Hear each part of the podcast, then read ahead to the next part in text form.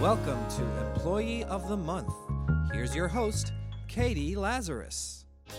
Hi, welcome back to the Employee of the Month show. On this episode, I sat down with Stacy London. She's best known as a fashion expert who gained fame co-hosting a TV show that's been on the air since 2002. What Not to Wear has had a longer shelf life than most reality shows because London is intelligent, and I can safely say that is absolutely missing from most reality TV. We did disagree about Spanx. I feel like when you put things on like Spanx and push up bras, first of all, you're just gonna feel bad when they come off. And also, I feel like it's a little bit of false advertising. I'd be annoyed if guys did that. But I'm sort of just in that phase where I'm just trying to be happy with what God gave me and, well, actually, what ice cream gave me, or what I gave myself post ice cream and pre ice cream. I don't know. I'm just trying to be comfortable in my own skin. So we did agree to disagree on the subject of how much perfecting is necessary. I can't imagine having that type of discussion with anyone who isn't as smart as Stacy, and that's why I enjoyed sitting down with her. This episode was taped live at Upright Citizens Brigade Theater. So please enjoy my discussion with Stacy London. And if you want to check out pictures from the show, because you'll see Rob Lathan comes out trying on a couple outfits, you should definitely check out our Facebook page. You can go to that. But go to that after you listen to the interview, because the interview is really worth listening to. And you can just picture whoever you want as Rob Lathan, the comedian, wearing these insane outfits. Okay, enjoy our episode. Hello. I, I want to get out your book, The Truth About Style. Great. I'm going to put out my bag because This is this is the I first tweet- show where we've had product placement. Well, I tweeted my bag. It's its it's its first appearance, public appearance. How much and does I- that bag cost? It wasn't cheap.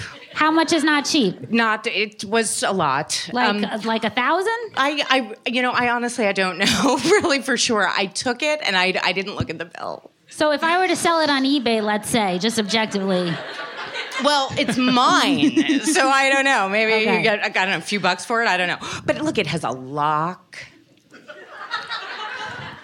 let me let me ask you. It's mixing a grommet and some leopard. What's a grommet? Pony hair. what's a grommet? What's a grommet? Is that animal? What It's an animal? inverted stud. It's Oh. like a belly button, but metal.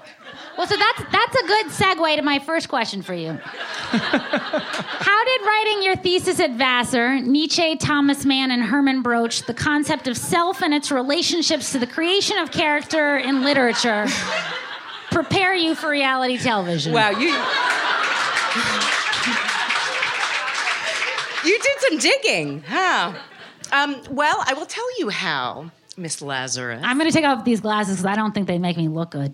Um, I, I couldn't, I don't know if I could have answered that question um, un, until now, actually. I certainly couldn't have answered it when I was at Vassar because I had to make up my own major in order to write the thesis because I didn't know what to major Well, and in. also to just have a sentence would be too short. Yeah. Um, but it, it's really a little bit of the Steve Jobs connect the dots backwards sort of thing. But for It's me, called hindsight. It was before, yeah, before even Steve before- Jobs Before existed. Steve Jobs. You don't need to give him credit for that. He's got enough. Um, but it was really uh, no. I, well, I like to give him a little bit of credit. I was very inspired by that speech. I really was because I do think that there is Which something speech? the connect the dots speech. Okay. Um, because I do think I'm now connecting the dots. Okay. So I do think that there is something to the idea that we may not know why we do something when we do it, Yes. but that in hindsight, um, there there are things that sort of connect for us. And for me, um, fashion and philosophy didn't necessarily come together until much later in my life, but it had a lot to do with the fact that um, sort of outside and inside are really kind of you know two sides of the same coin, and that it was really important to find a way for my personal experience and my professional experience to meet. And they met in terms of fashion and philosophy. This is becoming a Vassarian. Uh, yeah, in, in, in, in what not to wear, uh, but in terms of self esteem. So, fashion for me is not about uh, what is just about what you see on the outside. It's about how you feel on the inside. Um, and you write so eloquently about all of this in your book. I really can't recommend it enough. It's called The Truth About Style. And one of the things you write candidly about is struggling both with eating disorders and skin disorders. Yeah. And so I was worried. I felt bad. I mean, going into an industry that idealizes this unattainable form of beauty, was that healthy for you? Well, I think it was a I think it was a compensatory reaction for Okay. me. I think when you um, are covered in red scales over your entire body from your neck down. Just to preface for people because they can't see that because you don't have that now. Right, I don't have that now, psoriasis. but I had psoriasis. I was diagnosed at the age of four. Um, I still have it. You, it's a chronic disease. You never get rid of it.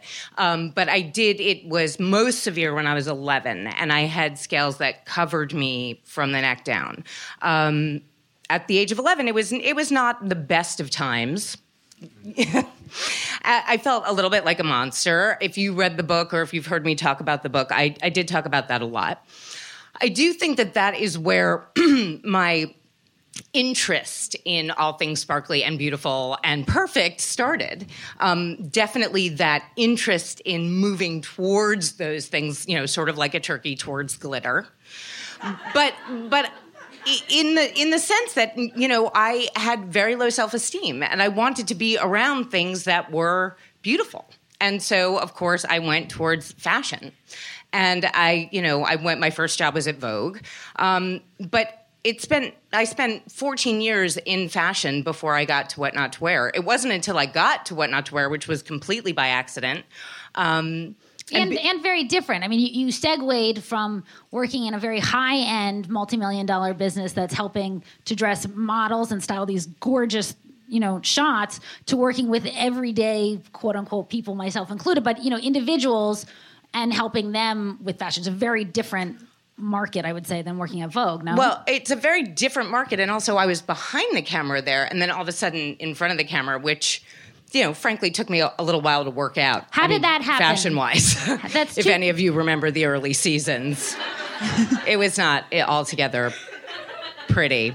But my my point, yes, is that it, it actually it didn't click for me that I was sort of missing something in fashion. I kind of got disillusioned a little bit with fashion and and sort of all the glamour of it and how fabulous everybody is and you know what Karl Lagerfeld is doing this month. Um, I got bored. who is that i'm Right. just kidding Um, he's Nietzsche's cousin.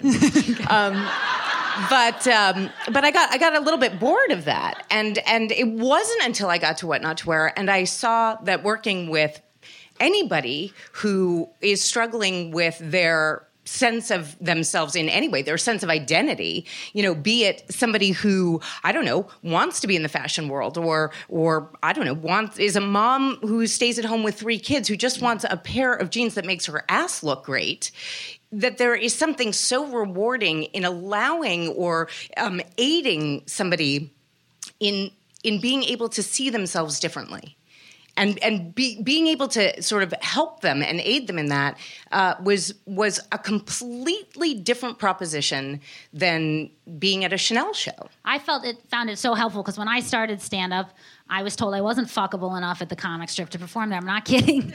And I know I disagree. Well, too. you are now, lady.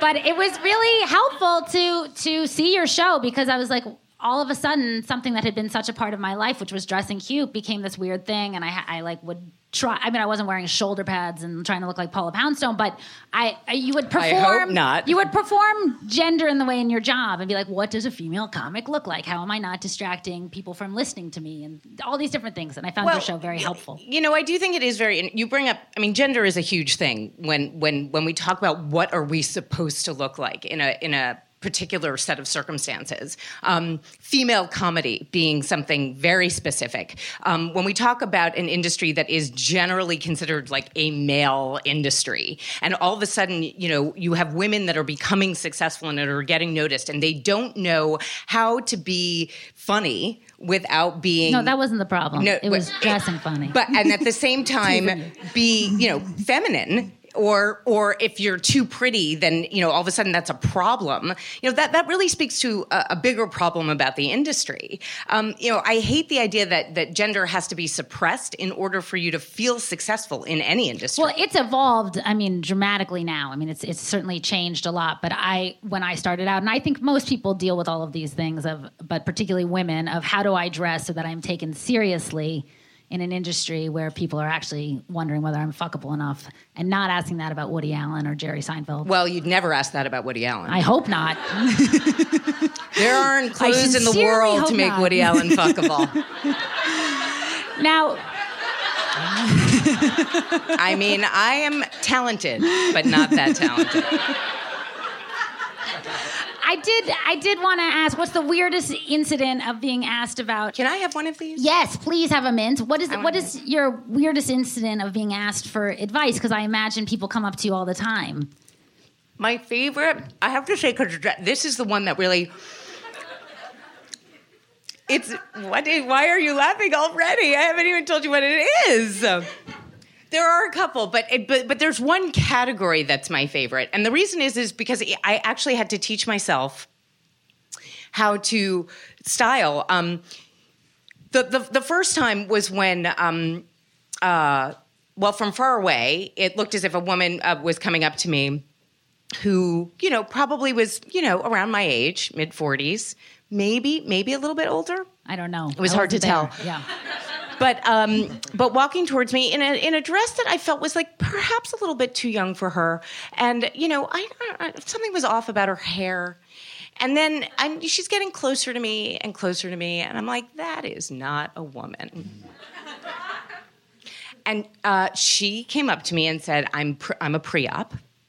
And I've been Wow. I've been dressing as a woman for five years, and I was like, we have to work on your color palette and definitely like the length of your dresses if you're going to do this. And that's when I really started thinking about like how important it is for transgender uh, specifically that the styling become uh, a real really this as if you know kind of issue. Why is Spanx false advertising? I just feel like why look like who you aren't, and then the person comes home with you, they're gonna notice. Like it just seems like Okay, that's very. I, I don't know. You're you're going down a whole Bridget like Jones road here, isn't it? What is it, Bridget? Is it that? Is that her name? Right? Like when she's like, "Oh, I'm wearing my fat underwear." First of all, I, I mean, I actually believe in the power of Spanx. I believe in Slimmers and all of that stuff. I think they do great, wonderful things that actually kind of smooth out lumps and bumps when you want them to. But if you're going on a date, don't wear them if you're worried that you're going to bring that person home and you're all self conscious about. it. I mean, it's, it's called pre planning. Well, I want to um, thank you for coming onto the show. I will. I will plan better in my future. I did. I know you love cats, so I got you cat fancy. I love Cat Fancy. Thank you very, Thank very you. much to Stacy London. Here's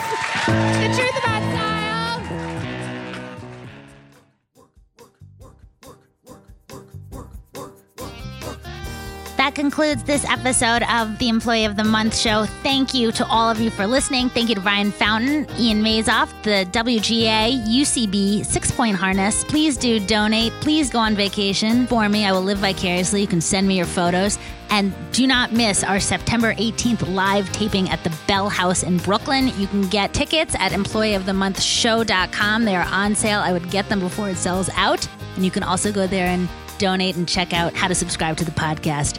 Thank you so much. Did I mention vacation? If you don't want me to live vicariously through it, you can also invite me on it. Enjoy.